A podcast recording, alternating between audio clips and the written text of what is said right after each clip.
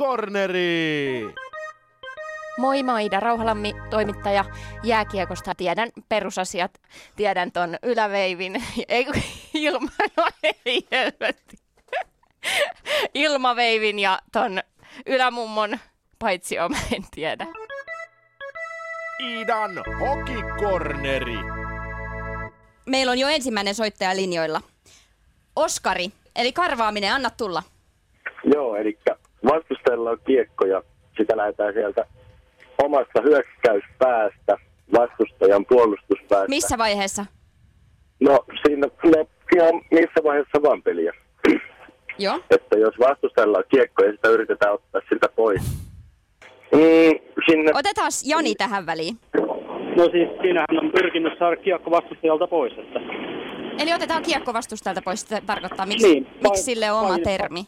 Niin, se, se on niin karvaamista paineista, että vastustajan pelaajat luopumaan siitä kiekosta. Että. Eli ihan normaalisti otetaan pois. Pyritään Kiitos, siihen, otetaan että- tosta vielä. Kuuluuko, kuka siellä? Joo, Ville täällä. Ville, no niin. Niin mikä, No joo, mikä ju- virheitä siinä pyritään, että se toinen tekee? No siis yri, pyritään tuota, äh, vaikeuttamaan sitä vastustajan hyökkäystä, eli kiekoton joukkue yrittää häirittämään kiekollisen joukkueen hyökkäystä. Okei. Okay. Se on yleensä var- keskialueella yleensä tapahtuu. No kerro vielä, että mistä tämä sana tulee? Ei mitään haju. No niin, kuka siellä? Harku.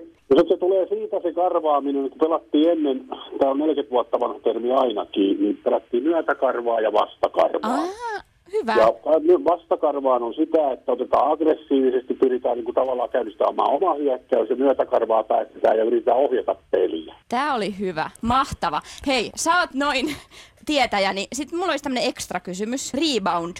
No se on, va- tulee tuohon, ammutaan maalivahtia koskee ja se pyritään joskus ampumaan silleen, että se pomppaa siitä ja sitten toiset hakkaa sen siitä sisään. Okei.